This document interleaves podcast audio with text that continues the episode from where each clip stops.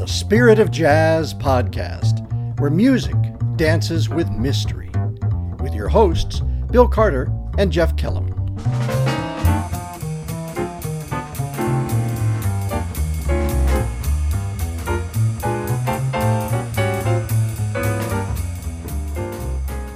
Welcome to the Spirit of Jazz podcast. This is Bill Carter. It's good to have you back listening to us. And this is Jeff Kellum. It's good to have me back talking.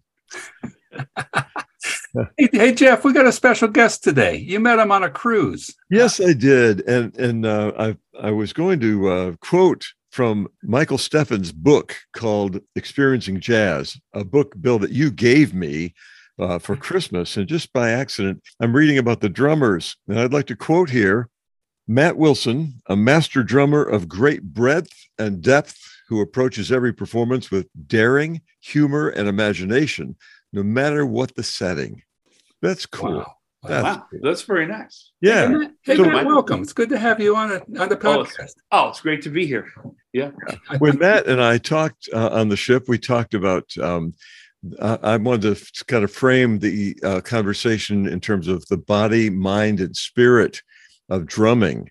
As Matt talked about the body, he couldn't help but start bringing in the spirit, and we then we talked about the mind, and uh, the spirit came in again, and we didn't have to get to the spirit part because it was, it was just all there and enmeshed.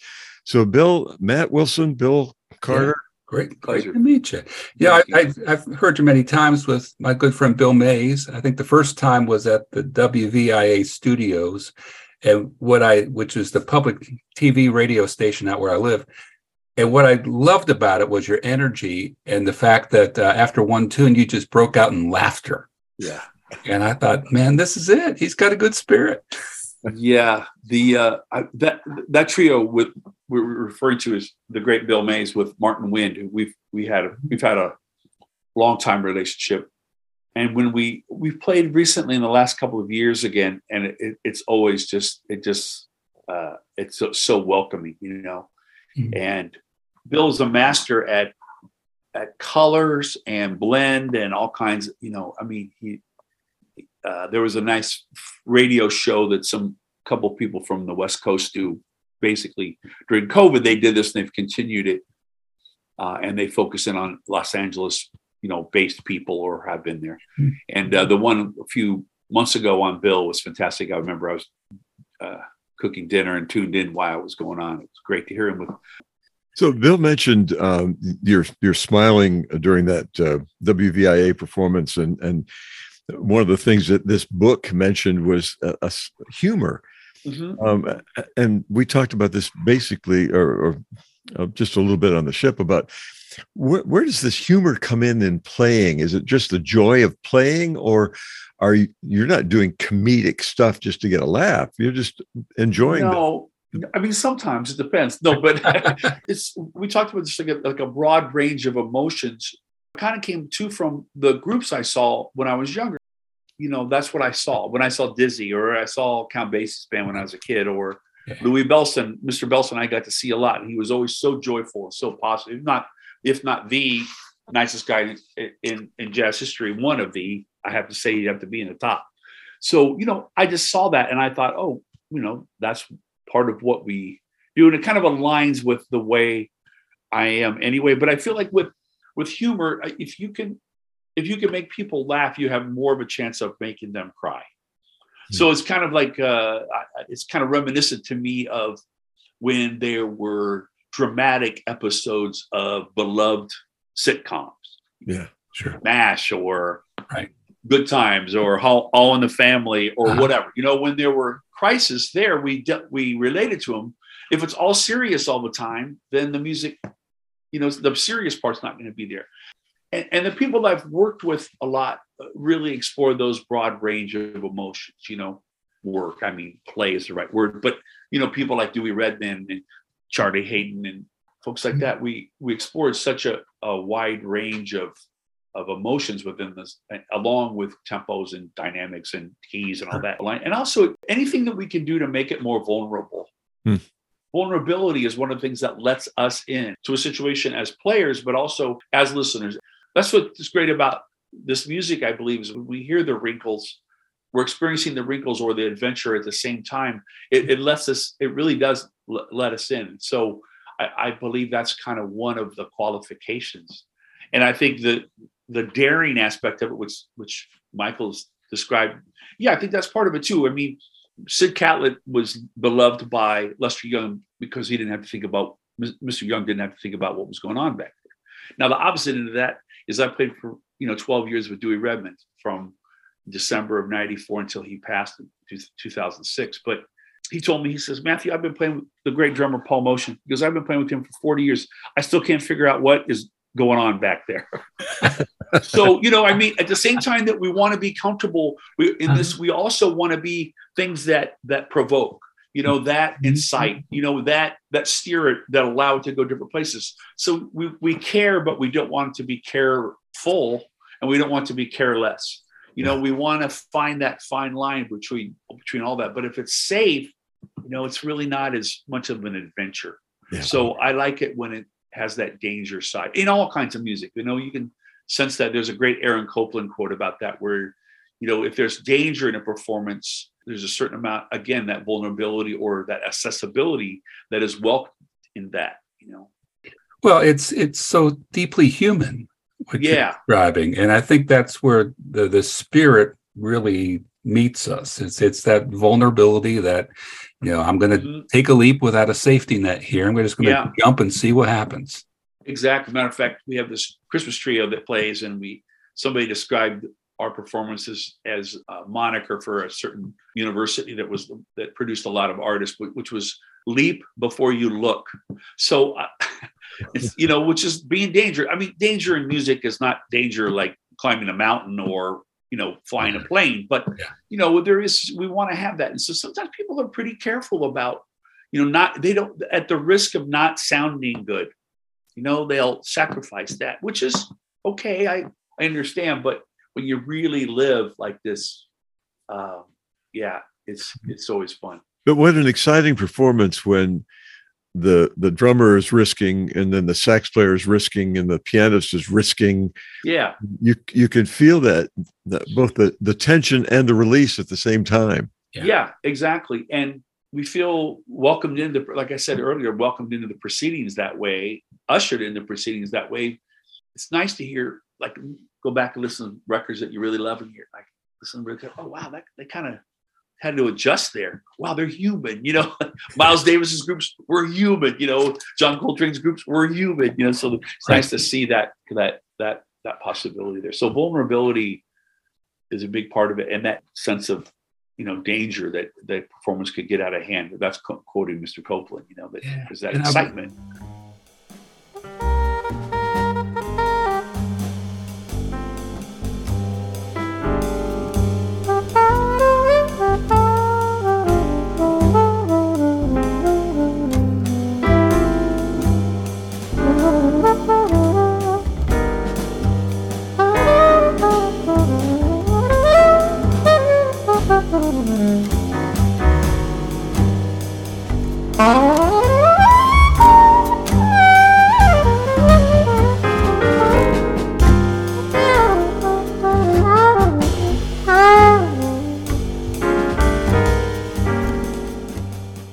looking over a, a, transcription that Steve Khan, the guitarist, had done of Herbie Hancock's solo on the Miles Davis performance of the Wayne Shorter tune Pinocchio. Yeah.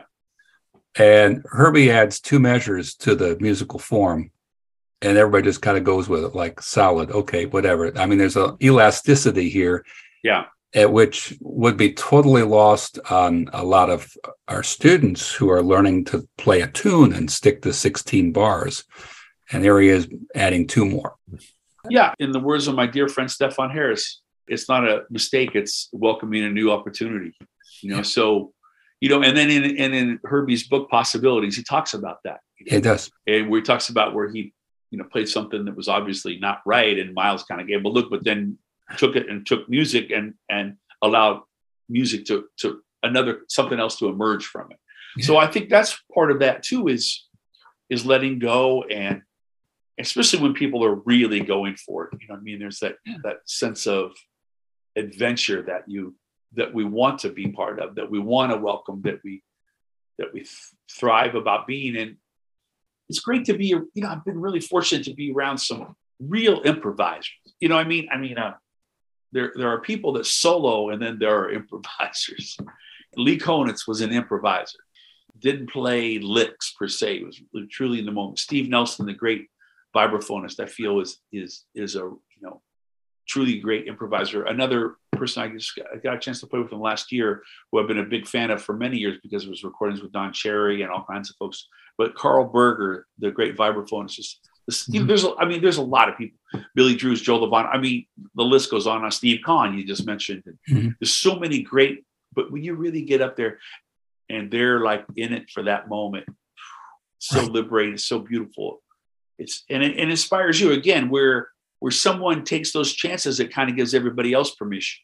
Hmm. If everything's careful, then it'll be like, oh yeah, all right, we'll play. But you know, Buster Williams goes for it. You know, I played so many nights with him where wow, we levitated basically. And and you know, there you go. I mean, it's it's you've got to, you know, in the words of Will Rogers, you've got to go you got to go far out on that limb to find out how too how far too far is. And if you play it safe. Okay, so tell us a little bit. You know, how do you develop this quality of spirit, this quality of heart and mind? I mean, it. I mean, I I had friends growing up when I was a teenager who were uh, risky friends. they were just mostly getting in trouble. But yeah, how do you develop this as a musician and then as a person? I mean, it, not by doing flim flams on the practice pad. No, you you know what I, I tell I, I tell students all the time, you, you, and myself, you you want to have you want to find mentors, you want to find guides that help you with the physical aspect of playing the instrument because that's where the the body comes in. The, we physically produce the sound, whether and and every instrument has its own physical demands as far as producing sound, melody, rhythm, et cetera, et cetera. So each instrument, trumpet is mouthpiece and valves. Saxophone is mouthpiece with reed, with keys, drums, viola, accordion. And so the physical aspect of it is key. So I think one of the things is is we want to have as resistant free friendship with the instrument as possible. Right. That allows the ideas to come out too and then at the same time you want to have an imagination so what i tell students is you want to find somebody that helps you physically play the instrument and be friends with the instrument but also cultivates your imagination so that you you know because to me creativity imagination is basically it's either one of two things new solutions to something that's already there or you mm-hmm. don't have any other way so you just have to come up with something field expedience was a term that my father used to use you know yeah we do it, we deal with it all the time. You come home and like you look in the pantry and you go, this is what I have to make. What am I going to do with this as far as dinner? Right. So sometimes, you know, it comes out of, out of need, you know, you have to come up with something. So you want to welcome all the possibilities as possible. So I think part of the daring too came from, or part of that kind of assurance and it wavers, you know, like everything is, is being encouraged, you know, and I, I, and I didn't know, you know, I didn't know any better. So I I'm kind of glad that I was thrown in situations where I was playing the music more than I was learning it. You know what I mean? Or making decisions about what what it was or what it wasn't. And so I just was playing all the time. You know, as a little kid, I just got a chance to play with older people and and I was luckily a victim of seven late 70s budget cuts because if I wouldn't have had that happen, I don't think I would have had this relationship with the community of musicians. I would have been around my peers, but I, I hmm. wouldn't have been kicked out of the nest per se and had to go out and explore with these older musicians. So I learned a lot socially about the music and how fun it was and how serious people were about it also. Hmm. So it was yeah. nice. It was actually a, a nice accident to have happen. So it's learning to uh, dance without a safety net. Yeah, and not to be afraid to not have it be. You know, I have a, a, a one of my. I have a few ones. One of them is the answer is yes if it's legal, and and even if it's not. And the other one is no expectations, no disappointments. So in other words, I have standards, right? I want things to be at a level because if everybody's present, that's going to be happen. But you cannot predict what's going to happen.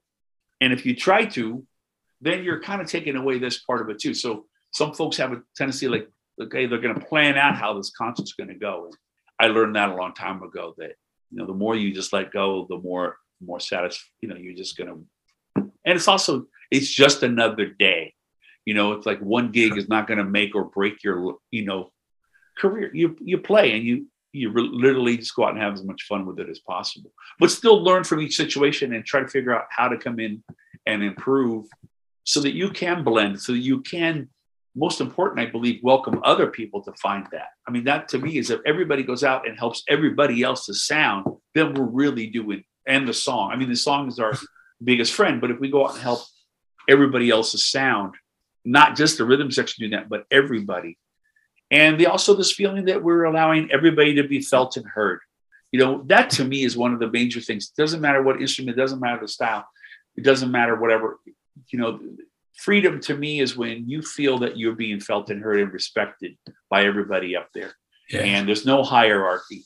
And I, I believe that something I've discovered in the last couple of years, that feeling of has nothing to do with style or genre because it's about just how people's you know countenance is when it comes to to doing this. So i think yeah, yeah. that kind of that kind of feeling is is hmm. is essential for me. You know that's what i look for. It's what i live for. Let me let me dig back just a minute and and ask why drums for you? Uh, what of all the instruments you might have played what was it that uh, that led you into drumming? And you also uh, talked about how you you had to adjust your body to play drums. Yeah, I mean, I was I was born with club foot. I should actually grab one of the casts upstairs. But so I've had on my left leg, I've had 27 casts since from the day I was born. So I've had casts to straighten out the foot, and then I had an operation after kindergarten, and I just to lengthen my Achilles tendon. And then I had an operation after first grade to to switch some cords around. Hmm. Then I had an operation in eighth grade to move my kneecap over because as I grew, everything was kind of out of a line. I have two different size feet. I mean, my these are um, European shoes, so like uh, 42, 44. So I Nordstrom sells me one pair. It was one of the greatest shopping days of my entire life. And uh, so yeah, I've had you know I've had to deal with you know I I can't I, I had to deal with and part of that was my mom always felt that the reason I played the drums is because because I had these cast on, she would just put stuff around me, toys. So I had my, I would sit on the floor and have all these things around me, and then music was a big part of it. So she, we had the, you know, the console TV with the stereo built into it, which this sound pretty good actually, where you stack the records. So my mom would just stack records, and that was my vibe. I loved playing along with the music or doing stuff with the music, whether it was I think there, you know, might have been some March records we had and a record of Yellow Rose of Texas. I remember playing along, you know, just sitting there doing stuff. with, And then, you know, pop records or something like that. But Louis Prima, we had a we had a, a Disney record that of Jungle Book, and Louis Prima is, you know, right on that. And then I I always thought that was Louis Armstrong in my brain, you know, because I saw I saw him on television. So then I learned, you know, Louis Armstrong, the greatest American ever. You know, I was interested in the trumpet too. Kind of wanted to do that, and then, but then I saw Buddy Rich on the Lucy Show in second grade, and that kind of changed my trumpet days. You know? you know, that was something that I could do. I mean, I remember watching that, and then getting those the paper that was that would be between hangers for pants from the dry cleaner back, yeah. yeah. and then play, you know, until they bent or whatever. But I grew up in the Lutheran church as a kid, and we did a musical. It was like the '70s when when it was still kind of devil music to have amplified or the drum set or something, even then, you know, early 70s. And I can still remember how the songs went. And there was a really good drummer that played that. So he had his drum set there. He went to Galesburg High School at the time. So I went up and I just tried and I could actually kind of do it. So I think that was part of it too. There was some sort of um, relationship that I had with it kind of already, I think. And, and it kind of came easy to me. I'm not easy, but it was something I could I had an affinity for. I guess is the right word. Yeah. yeah. Bill has told a story of, of de- devil music in church. Remember, Bill, when you played the piano yeah. in some sort of skit in church? Yeah. Yeah, it was a ragtime for a skit about the prodigal son, and so yeah. stops me at the door and says, "Never heard that here before." Yeah. well, yeah. come on, man, and and that's a lot of what I do is now play jazz in churches. You know, I was thinking about that the other day on the radio. You know, there was a version. Remember when the, there was a Catholic nun that had a top 40 hit with the Lord's Prayer. Yeah. There was another Spanish nun that might have had one. And then stuff with Godspell and everything like that. That was kind of a thing in the 70s is, Mhm. you know, to have that happen. So the drums in, in, in a sanctuary like that were cool. It's funny. I just went back there and recorded in that very sanctuary duo with Lederer because I made, I made this film and we recorded stuff all around Knox County where I'm from. And uh, we recorded some beautiful sounding sanctuary, this, this uh, Hmm. church, you know, in Galesburg, First Lutheran Church, Swedish Lutheran Church. So, yeah. Hmm. Hmm. So it was nice, you know, that, and then also to have that, that community be very supportive of, of, of the music. Matter of fact, you know, our organist at that church, her son was second horn, I think, in the New York, in the Metropolitan Orchestra here, the Metropolitan Opera Orchestra. And of course, at my high school, I don't know if we talked about this, Jeff, but at my high school, Knoxville High School, in 1942, 40 years before I graduated, Armando Ghitalla was there, who was the principal trumpeter of the Boston Symphony for many years, and uh, a, re- revered teacher. Uh, was one of Wynton's teachers was Ron Miles' teacher, Right. you know, and so yeah, he was around, and so I met him as a you know as a kid. He- I remember him saying, you know, you want to do this, and he goes, you better you you you gonna want to you got you got to want to practice. You got to like practicing, and you're going to have to practice. And so I remember saying, "Yes, sir, I would." You know, so I got to meet him or see him again. I was doing a concert in Ann Arbor probably 30 years ago, a little bit more, and he was on faculty there, emeritus faculty. So I got to With, well, I just watched him in a master class. Just listen to trumpet players was an education in itself. Mm-hmm. But the what the advice that he offered, everything was fantastic. So you know, now I tell the story to all my trumpet friends. They're like, "Wow, Armando Ghitalla went to your high school. It's amazing." That's cool. Yeah. Yeah, it's mm-hmm. great. Good. Yeah, so you know, I mean, it's around. You know, I mean, inspiration is around us, and where I grew up was very, very much that way. I mean, I learned so much about music and um, socially and and everything. You know about how the about what it can be. So I was very fortunate to have that happen. Thanks for listening to the Spirit of Jazz podcast. This is a production of Presbybop Music. To find out more about Presbybop, our music, concerts, and recordings, please explore our website at www.presbybop.com. And send us a note telling us what you think about the Spirit of Jazz. We'd love to hear from you. Check in with us again next time. I'm Jeff Kellum. And I'm Bill Carter. Thanks for tuning in.